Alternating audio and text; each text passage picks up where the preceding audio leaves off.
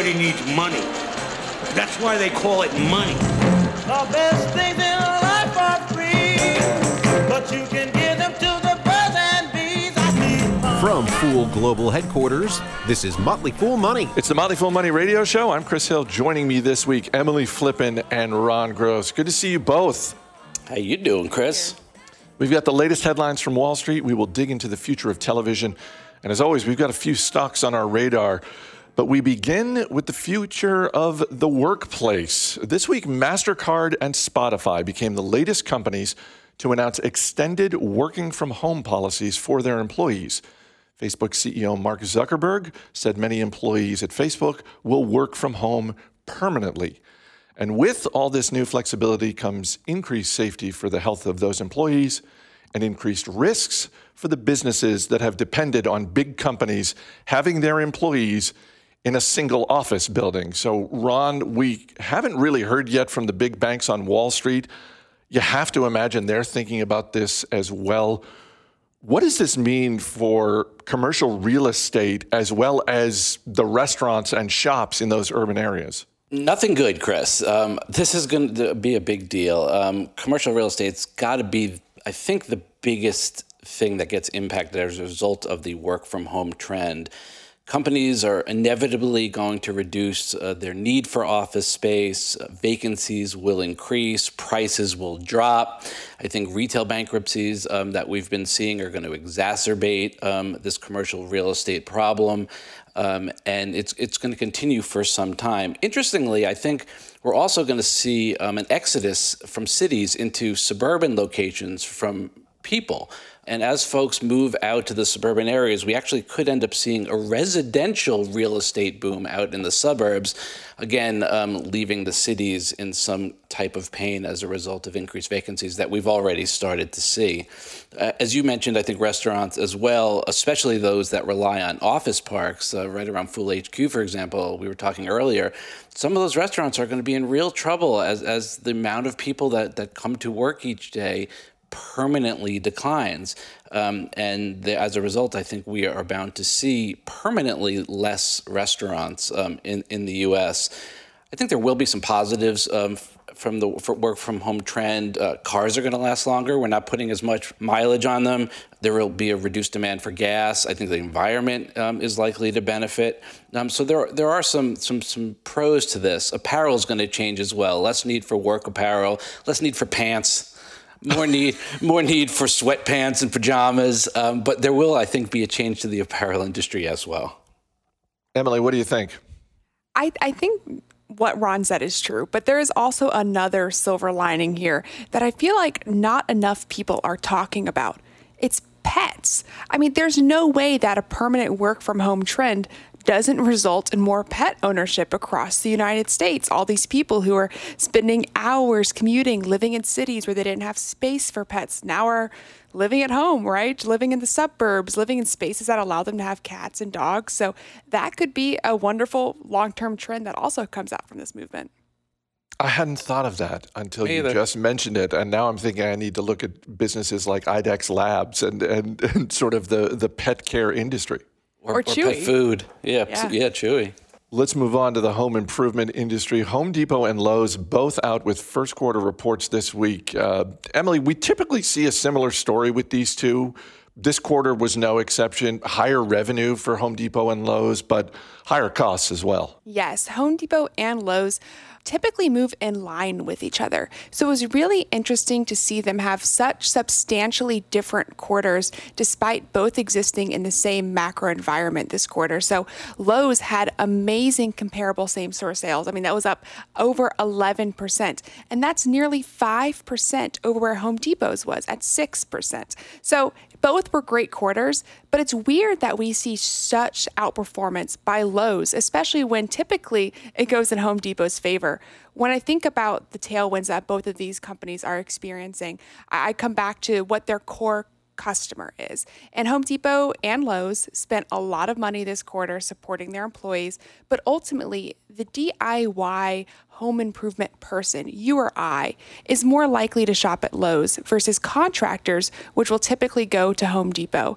And they do have some overlap. There's some competition there, but I think that's what we saw really influencing on Home Depot this quarter was the fact that a lot of contractors who were working on big projects didn't come through those projects during this pandemic, whereas the average person who was sitting at home looking at that hole in the wall, maybe they haven't fixed in a while, thought they should probably get out to their local Lowe's and improve that. Yeah, I, th- I think it was interesting the comments that Home Depot made about comp sales, which in, in a vacuum, six percent comp sales is nothing to sneeze at at all, but obviously Lowe's, as Emily pointed out, uh, fared a bit better.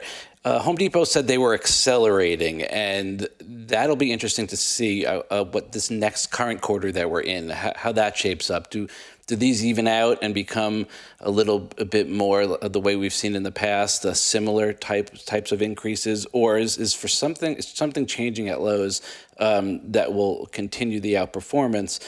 You know, we've said in the past, these companies are similar, obviously. We think Home Depot is probably a little bit better run than Lowe's. As a result, it trades at a premium. Consistently, the stock trades at a premium. Uh, so, for example, now you can buy Lowe's at about nineteen times earnings, where you have to pay about twenty-three times earnings for Home Depot. But you're getting a little bit of a better company.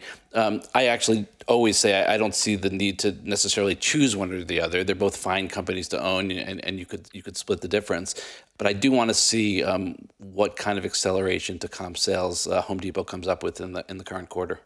Well, and one other thing that we've seen from other companies in other industries that we are not really seeing with Home Depot and Lowe's is the marketing spend. Home Depot and Lowe's are traditionally big spenders on advertising. They haven't really ratcheted that back the way that some companies have. So that's probably also having a little bit of impact on the margin picture. But you know, Emily, to Ron's point about Home Depot typically being a better-run company, Marvin Ellison uh, at Lowe's, I think he's been C E O for nearly two years now. It really seems like his work is starting to pay off in terms of the way Lowe's is operating. Yeah, Ellison has made a lot of improvements to Lowe's that are similar to the improvements that Home Depot has has been making over the past five years or so. Digitizing the experience, making it easier for people to sign up for loyalty programs, uh, really improving on the omni-channel experience for shopping at Lowe's. Ultimately, if you go to a Home Depot's, there's probably a Lowe's within a stone's throw distance, and vice versa is true for, for Lowe's. So there is a lot more price competition there and customer competition there than there is in other industries. But these two customers, to Ron, these two companies, to Ron's point, are the two dogs in in, in the home development space. I mean, there there really is no other competition. So I think there's value in, in owning a basket. I do think that Ellison has more to prove with Lowe's than Home Depot needs to prove, though. Shares of Walmart and Target flat this week as the two major retailers issued their first quarter reports. Ron, there are a bunch of different ways we can go here, but I'll just start by saying Walmart and Target putting up same-store sales growth of ten to eleven percent is pretty impressive. Very impressive, and there's similar stories here right up until you get to the bottom line, but let's talk about the similarities first. Um, both saw revenue increases, uh, Walmart nine percent, Target eleven percent. As you said, um, both had comp sale uh, increases uh, in the ten percent range, Walmart doing just a little bit worse than Target, um, Target at ten point eight and Walmart at ten percent. Big numbers there. Um, obviously, the beneficiary of being open, being a necessary business while other businesses got shut down, and um, them really taking advantage along with folks like Costco. Very strong online sales, as you would expect. Walmart up seventy-four percent, Target up one hundred forty-one percent, different bases, obviously. But Target's, I think, their investments that they've made over the last few years in same-day delivery and pickup really paying off, seeing the same-day business up two hundred seventy-eight percent, a huge number, obviously, um, aided by by the crisis that we're all um, being impacted by. both had to spend a, a ton of dough um, as a result of COVID-related costs and, and wages to keep employees. Walmart um, put the costs at about nine hundred million dollars, Target at about five hundred million dollars. Um, margins were lower for both companies as a result of those lower margin um, items like food being sold and some of the higher margin items like apparel um, being weak. But then when you get to the bottom line, you see that Walmart was kind of able to absorb these extra costs quite a bit better, with earnings per share up five percent versus Target getting kind of whacked there, down about sixty percent on an earnings per share basis. No guidance from either company, but they're both really strong companies. I expect them to continue to execute well, even when the the, comp- uh, the country reopens, and they're not necessarily the only game in town, but they will be one of the winners of this retail shakeout that we've been talking about. And, and I wouldn't want to downplay the importance of the permanent changes in habits that will come from people who have adjusted their grocery or food delivery to different platforms as a result of this pandemic. If I can bring everybody back to the beginning of twenty twenty, when Walmart spent millions of dollars on their Super Bowl ad, reminding people that they had grocery pickup in most of their locations. I mean, I was one of the people who laughed and said, maybe that was a waste of money, right? I mean, the people who are ultimately shopping at Walmart are aware of the fact that they do grocery pickup, but that money, as it's been proven out over the past few months, was well spent. I think people People who have made a shift to grocery pickup are probably more likely to retain those habits once this pandemic is over than, than we may have given them credit for a few months ago. Uh, Ron, just real quick uh, on the apparel question, uh, obviously apparel, a higher margin item. I mean, Target has made investments in apparel. Um, it really seems like, uh, you know, I, I'm not looking to add pressure to C E O Brian Cornell, but it really seems like they are set up to succeed in a future where we're wearing fewer suits and more casual clothing. They are very well positioned here. They've brought designer brands in-house. They've private labeled um, some. Um, the, the designers they've brought in, they've created a new price point for those designers who have been willing to kind of dilute their brand and sell more to the masses at a value uh, proposition, a value point um, that lots of folks um, can afford. They they make absolutely fine clothes at, at a reasonable price. I think that continues. I think they continue to steal business from some of those retail apparel companies that are either going to reduce their footprint or perhaps even go out of business. Are Chinese stocks in danger of being delisted? That story is next. Stay right here. You're listening to Motley Fool Money.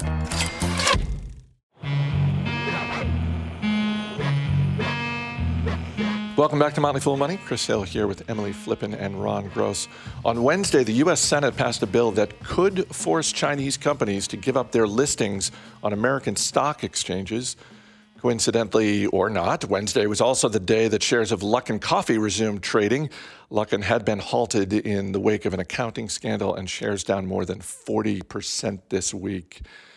Uh, Emily, we, we're getting a lot of questions about this issue. I mean, obviously, the House of Representatives would still need to take this up, and then it would need to go to the president. But um, this seemed like a pretty strong signal. Yes, this is Senate Bill nine forty-five, and it actually had bipartisan support in the Senate. This bill would essentially say that any foreign-listed company in the U S, and this is really targeting Chinese companies since they are the main offenders, would need to certify that they are not controlled or owned by foreign governments, and then also get the Public Company Accounting Oversight Board to audit their financial statements or have a, an auditing firm that is approved by the P C A O B. So this It would be a big change in response to how Chinese companies are listed in the U S exchanges today. They do escape some of the oversight from the Securities and Exchange Commission because the Chinese government is one of those governments that says the financial information of our companies is relatively proprietary. Now, as you mentioned, Chris, this would need to be taken up in the, the House of Representatives and approved, then voted on by President Trump. It's also worth noting that this, as you mentioned, is, is in connection with, with Luckin. It's not uh, a coincidence that this bill is proposed around the same time that Luckin Coffee is being delisted from the NASDAQ here in the U S because of fraud allegations. So Chinese companies are definitely being targeted right now. This is not something to be overly panicked about. There would be a three-year period as proposed in the Senate bill for these companies to up to essentially come into compliance with this new law, it would also need to be passed by the House of Representatives. But if these Chinese companies weren't able to come into appliance or compliance, then they would potentially list themselves on other exchanges, Hong Kong, London, potentially, which would prevent American from investors from being able to get exposure. Is it possible they could list on the Toronto exchange? It is possible. That it only applies to U S exchanges, and this includes the over-the-counter exchange, the O T C or Pink Sheets market here in the U S. So the New York Stock Exchange, the NASDAQ, and the over-the-counter exchanges. Neiman Marcus and JCPenney are just two of the retailers that have filed for bankruptcy so far this year. And Macy's C E O Jeff Gennette sees an opportunity. Gennette said this week there's ten billion dollars worth of sales up for grabs in the retail landscape. Uh, he's not wrong, Ron, but can Macy's be one of the retailers to capitalize on this? They could potentially be Uh, able to capture a small portion. I think the lion's share will go to stronger retailers. Um, right off the bat, you know, the few that we always talk about as being the survivors here, Walmart, Target, Costco, Amazon, um, will get the lion's share, and then the rest can kind of divvy it up. Um, I don't think it's um, going to be kind of the savior Um, for companies um, like Macy's that, that are struggling. And, you know, these department stores, you know, we just saw JCPenney obviously recently um, file bankruptcy finally. As you mentioned, lots of other folks, Pier one, J.Crew, Neiman Marcus, Stage stores, and lots of smaller ones that we don't talk about or really don't hear that much about. And, and that's going to continue. So, sure, there's going to be a demand um, from the consumer for, for these, these items still, um, but I think it's going to continue to be the big guys that that benefit. Emily, do you think we see, I mean, I, I think we all think we're going to see more retailers going out of business. Do you see retailers essentially spinning off part of their brands just so that uh, the remaining business can survive? We see some retailers doing that right now, right? So uh, JCPenney has has potentially talked about spinning off their retail brand versus the real estate aspects of the company. But it's worth noting that The, the underlying economics or demand trends that exist don't change just because you spin something off. Ultimately, all of these retailers have really struggled with merchandising, um, trying to predict what people are going to want to buy and in what quantities and in what colors next season has been this struggle that companies like JCPenney and Macy's have been put up against, which has really supported discount retailers, which happen just to take excess inventory. They're not trying to make any predictions about where the market will be a season or two from now. That produces a much lower cost model. And there's really not much that a lot of these traditional retailers can do to completely change their business model at this point. Shares of Take-Two Interactive hit an all-time high this week as the video game company wrapped up its fiscal year. Fourth quarter revenue up more than forty percent. Emily, this is a great quarter and really a great twelve months for Take-Two. And most people can assume why it was such a great twelve months for the company, because this this pandemic has caused a lot of people to play games that weren't necessarily playing games before. Take-Two has an amazing collection of really great brand names, including Grand Theft Auto, Red Dead Redemption, Borderlands. These are stalwarts in the gaming industry that are not going away anytime soon.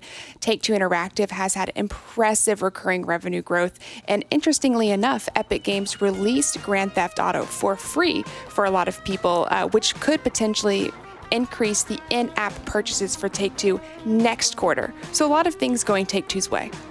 All right, Emily Flippen, Ron Gross, we will see you later in the show. Up next, a conversation about the future of television with TiVo C E O Dave Shull. Stay right here. You're listening to Motley Fool Money.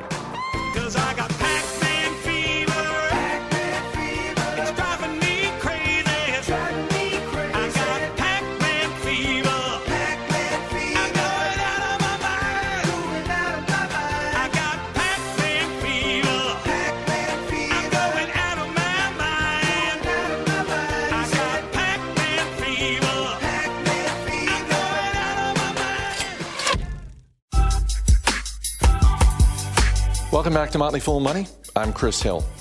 There was a point in time when the hottest name in consumer electronics was TiVo. Today, it's fair to ask, is TiVo still around? That's the question Dave Shull asked before he became C E O.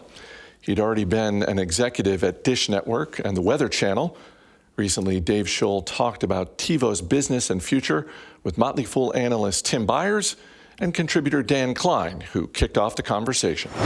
Dave, to set the stage here, uh, you know, and, and I cleared this question first because I didn't want to c- come off as glib, but there was a point where TiVo was a pop culture company. There, there were jokes on late night T V, you know, because you've watched The Simpsons, you would like to watch The Jetsons, like, and yeah. and. TiVo has ten trademarked noises, and some of those noises were actually like, you know, the beep boops that everybody knew. And the company has it does not have that profile right now. Can you set the table for sort of what TiVo is compared to what it used to be? And and I'm excited about where it's going, and share a little bit about where it's going. So we, it's interesting. We when I when I walked into the company, my, my first question was, are they still around? Right.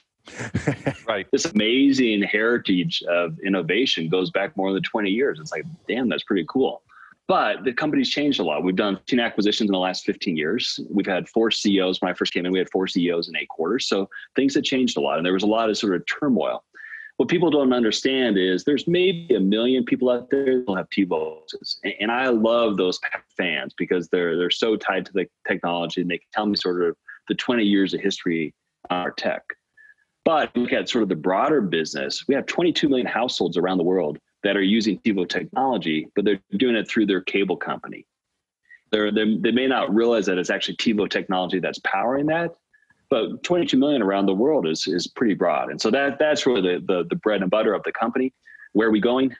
Uh, when I when I said, listen, we, we, we've got to get in on the streaming wars. And so yesterday we announced this product, TiVo Stream four K.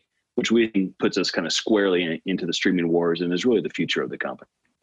Now, so I, I looked at the four K and I and I and I'm I'm very excited to order one, but I, I would like to hear, is this you taking on Roku? Like, is is that sort of your? You know, are you throwing down the gauntlet, going after you know Amazon, Roku, the other players in this space, or is it a little bit of a differentiated product? And just to add to that, Dave, before you answer that.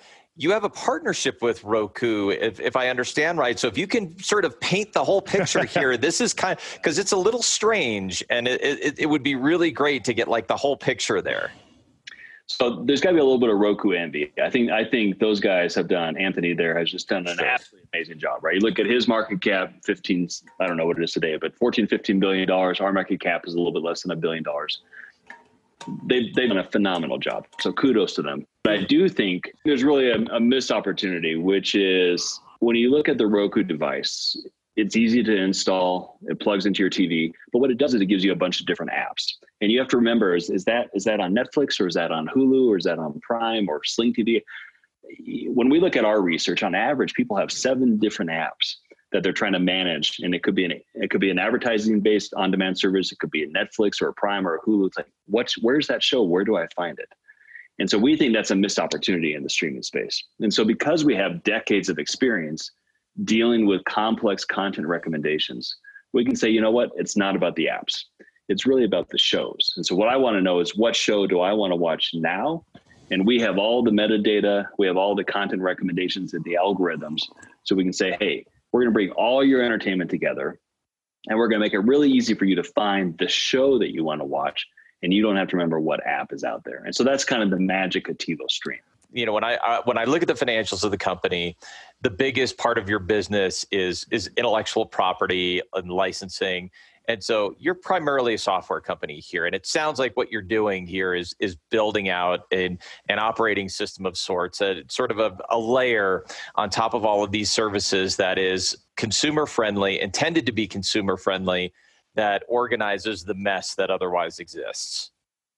Yeah, so let, that, that's that's fair. Let me kind of back up at, at a higher level and talk about TiVo as a company, if that makes sense. Right? Yeah, so right. So six hundred fifty million dollars in revenue, roughly two hundred twenty some million dollars in EBITDA, right? And we, we've given projections. I'm, I'm in the middle of closing a merger, so we, we've given very specific projections in the proxy. So I would direct the investors to that proxy S four. Mm-hmm. But it's roughly half and half intellectual property and half product. And so on the intellectual property side, there's a base of about five thousand patents. And, and we license those patents out. And those patents go back decades. Any place where you see people playing video in some sort of, you know, linear stream fashion or targeting ads around video, we have some pretty good intellectual property claims. And so vast majority of pay T V operators certainly in North America, but also in Europe and in Asia, license our license our patent portfolio for that. On the product side, we're, we're the TiVo consumer base, this million loyal customers that we have tied to the D V R. And many of these people have very high-end, complex sort of T V systems. And so that's really the value of the technology.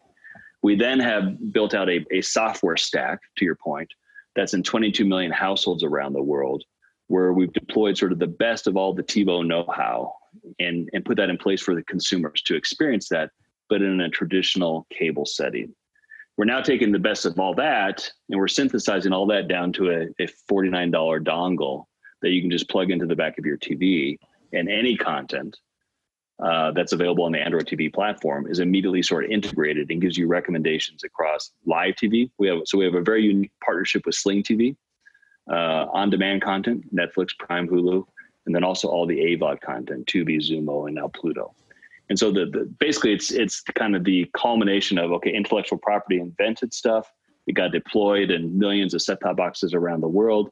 And now we're saying, how we how do we distill the best of that software platform down to this dongle that we call TiVo Stream?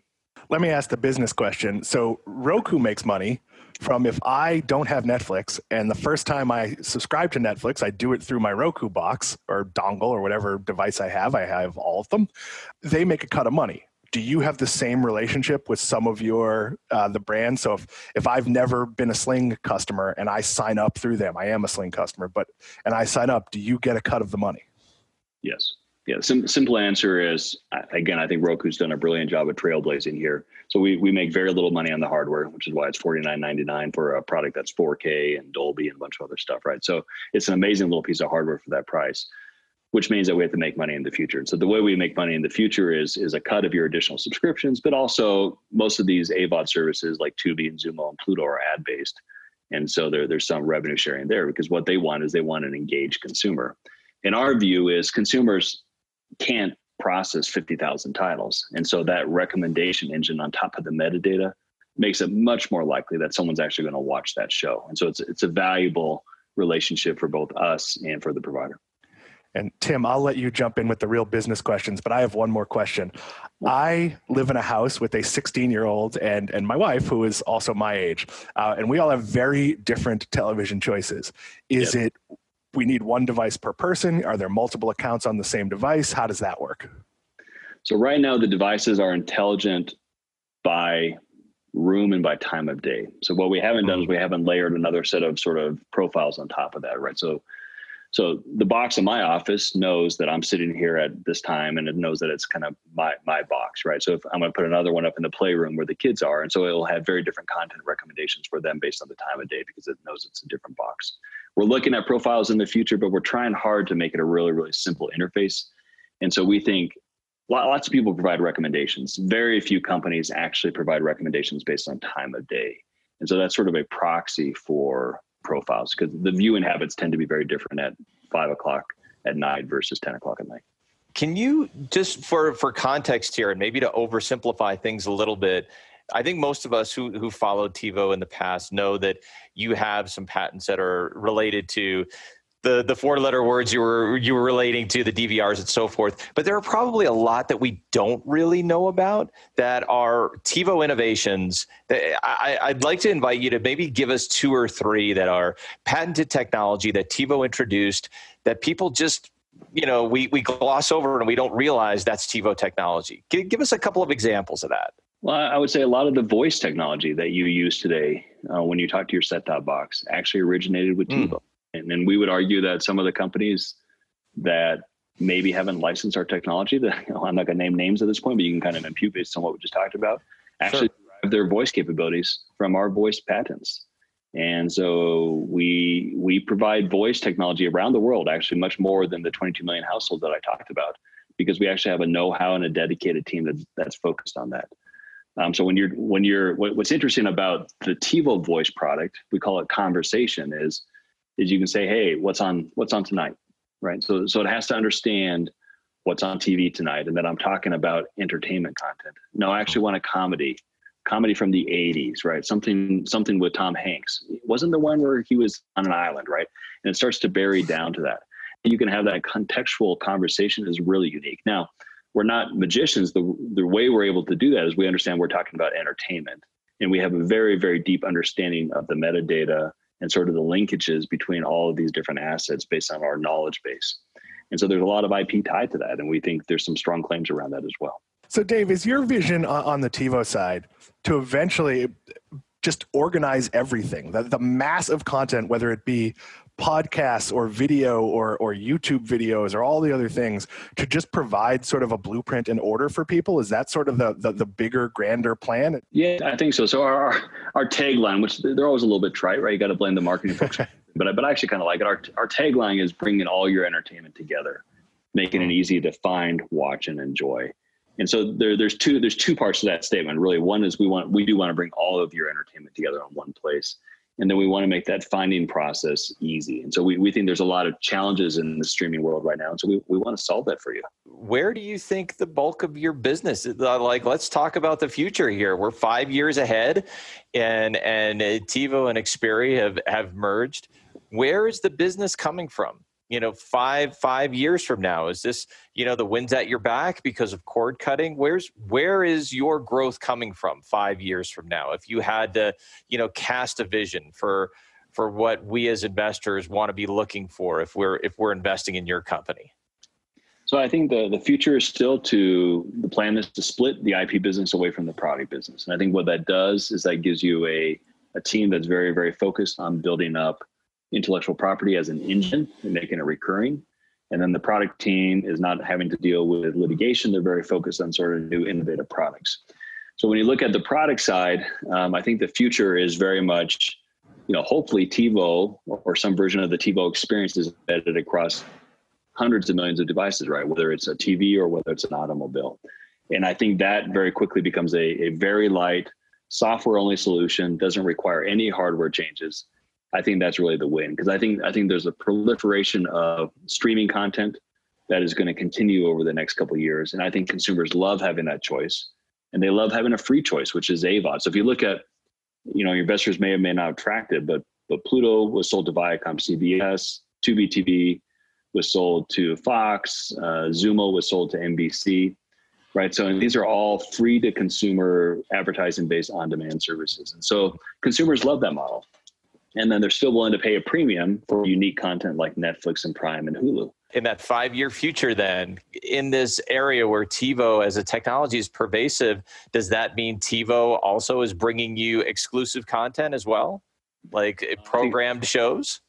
I think that's something we want to avoid. And the reason why I say that is I think our value in this new world is not shows, right? N B C and Fox and C B S are always going to be able to out produce us. And our value is if we have the best user interface, the best content recommendations, the easiest way to find new shows, then we provide value to the consumer, of course, but we actually provide value to the show producers as well, because they want to find a way to quickly get to tens of millions of people that want to watch their shows. So that, serving as that neutral intermediary, I think is a great strategic place to be. Coming up, we'll give you an inside look at the stocks on our radar. Stay right here. You're listening to Motley Fool Money.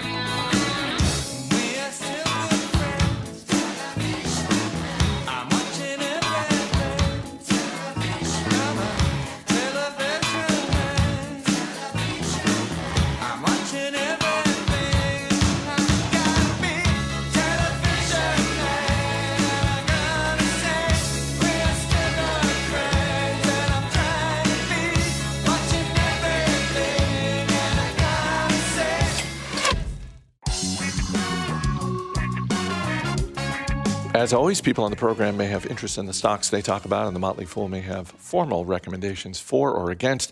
So don't buy or sell stocks based solely on what you hear. Welcome back to Motley Fool Money. Chris Hill here with Emily Flippen and Ron Gross. Our email address is radio at fool dot com.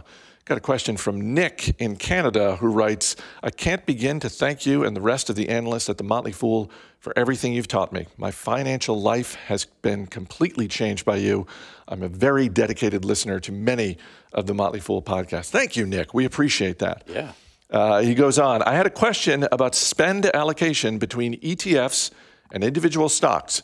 I've heard a few different analysts at the Motley Fool mention they think it's a good idea to be buying both shares of an E T F and individual stocks. So my question is, what would be the appropriate split between these two?